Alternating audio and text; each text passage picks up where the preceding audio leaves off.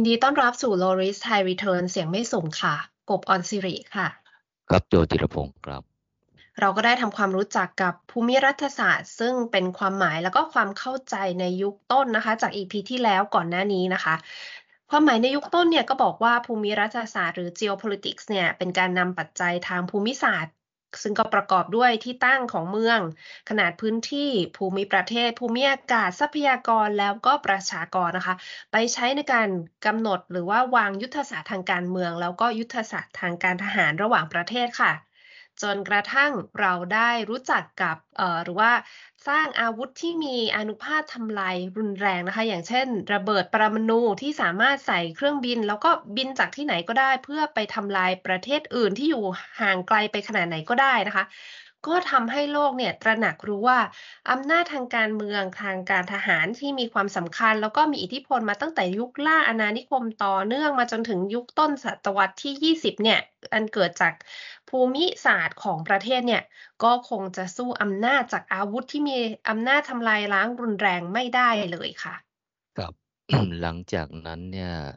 โลกหลังสงครามโลกครั้งที่สองเนี่ยได้เกิดการแบ่งเป็นสองค่ายใหญ่ นะฮะก็คือค่ายเสรีประชาธิปไตย และค่ายสังคมนิยมคอมมิวนิสต์ถึงแม้ว่าจะมีประเทศกลุ่มที่ 3 ก็คือกลุ่มประเทศไม่ฝักใฝ่ฝ่ายใดนะฮะแต่การเผชิญหน้าระหว่างสองค่ายใหญ่เนี่ยที่มีอุดมการณ์ทางการเมืองแตกต่างกันระหว่างประชาธิปไตยกับคอมมิวนิสต์เนี่ยนะครับ ก็ทำให้เกิดสถานการณ์ที่เรียกว่าสงครามเย็นหรือ Cold War ที่มีการแข่งขันการพัฒนาอาวุธให้มีพลังทำลายล้างรุนแรง มีการแข่งขันการสะสมอาวุธ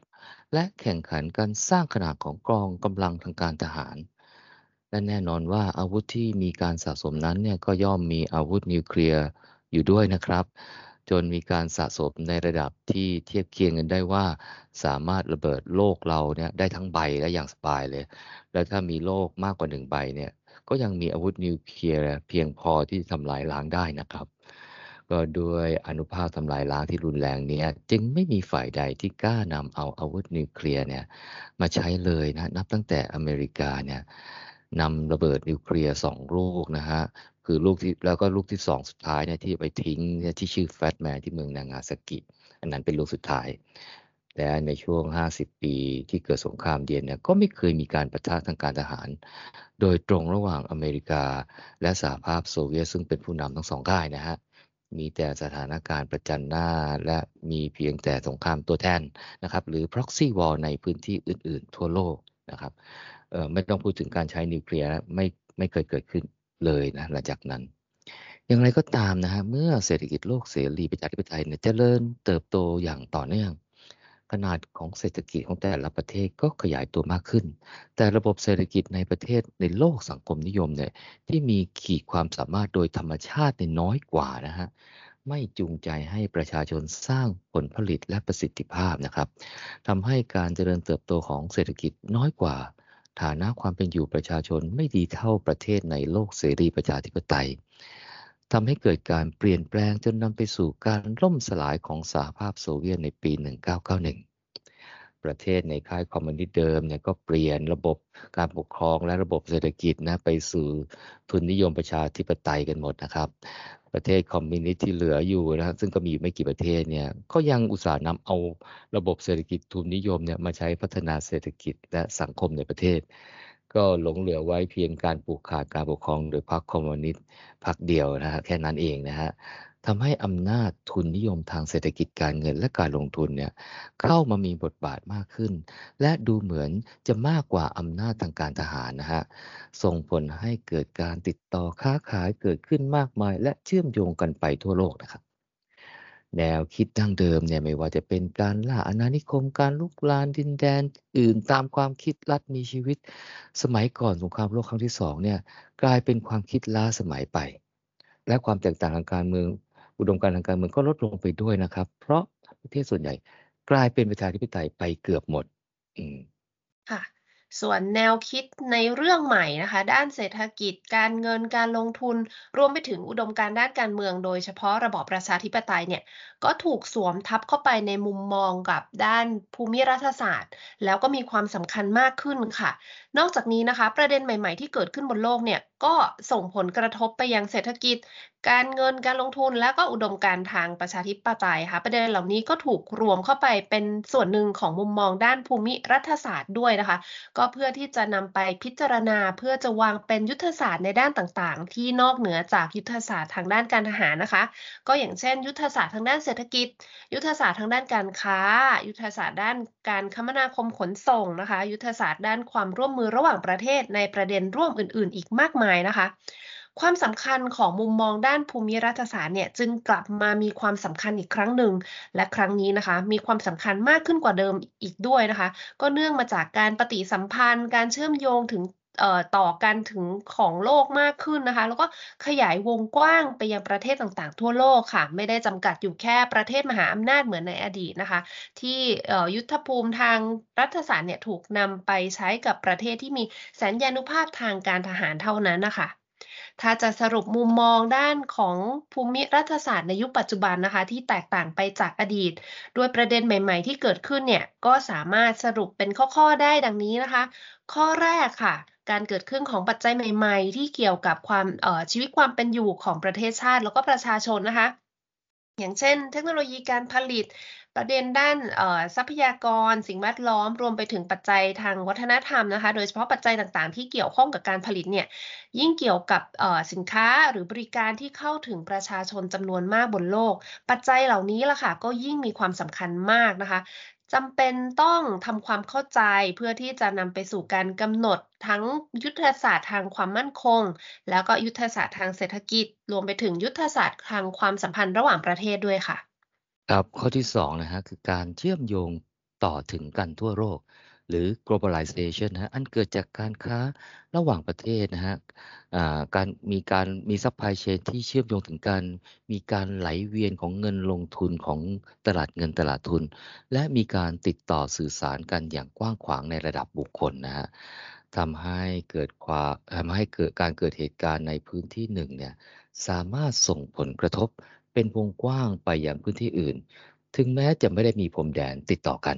นะฮะการส่งผลกระทบข้ามพื้นที่เนี่ยก็ไม่ได้ขึ้นกับระยะทางนะฮะแต่เกิดจากปฏิสัมพันธ์ที่มีต่อกันหรือ interdependence นะฮะซึ่งต้องนำไปพิจารณาเพื่อวางยุทธศาสตร์ในการบริหารจัดการเพื่อสร้างผลประโยชน์และบริหารจัดการความเสี่ยงที่อาจจะเกิดขึ้น ความต่างข้อที่ 3 นะคะ การเข้ามามีบทบาทของเทคโนโลยีด้านข้อมูลข่าวสาร และการติดต่อสื่อสาร โดยเฉพาะเทคโนโลยีด้านอินเทอร์เน็ต และก็เครือข่ายโซเชียลมีเดียค่ะ ที่ได้เปลี่ยนรูปแบบจากการเผยแพร่ข้อมูลข่าวสารตามเดิมเนี่ย ไปอย่างสิ้นเชิงเลยนะคะ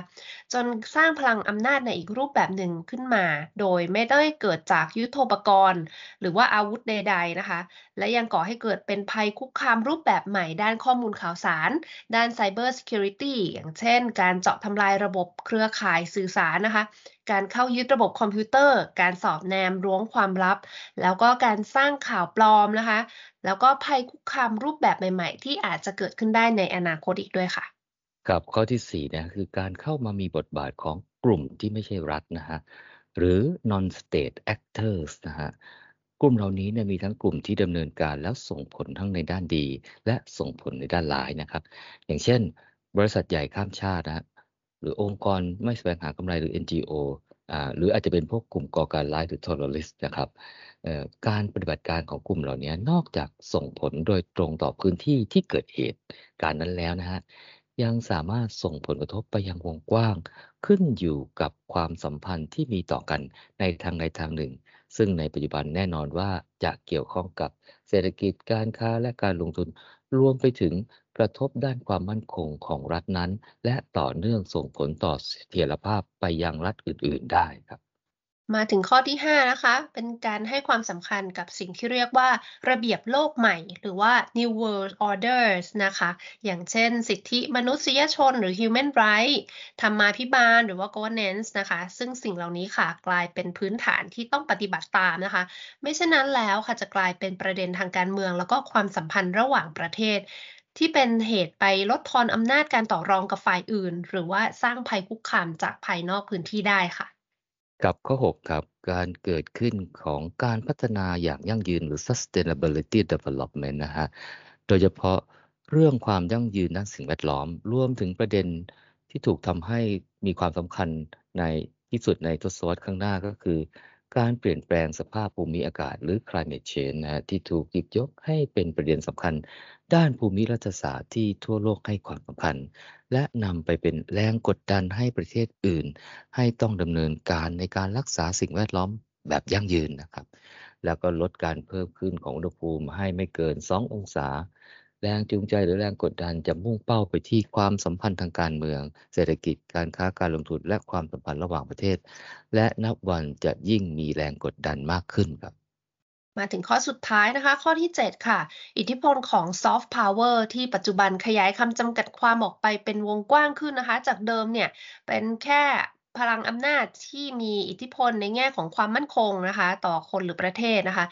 ตอนนี้ก็ขยายคำจำกัดความออกไปค่ะ ให้รวมไปถึงการใช้จุดเด่นของผลิตภัณฑ์ ความสามารถเฉพาะตัวหรือว่าความคิดสร้างสรรค์ แล้วก็อะไรก็ตามค่ะ ที่ไปโน้มน้าวให้ประเทศแล้วก็ประชาชนในพื้นที่อื่นนะคะ สร้างผลประโยชน์ให้ด้วยความเต็มใจค่ะ ทั้งผลประโยชน์ด้านเศรษฐกิจ การท่องเที่ยว หรือแม้กระทั่งความมั่นคงด้วยนะคะ จากความเต็มใจในการให้ความร่วมมือโดยที่ไม่ต้องใช้กำลัง หรือว่าใช้อำนาจบังคับเหมือนแนวคิดภูมิรัฐศาสตร์ในยุคก่อนค่ะ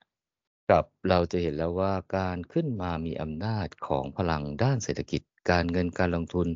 อุดมการประชาธิปไตยและการเกิดขึ้นของปัจจัยใหม่ๆเนี่ยทำให้มุมมองด้านภูมิรัฐศาสตร์ได้เปลี่ยนไปจากเดิม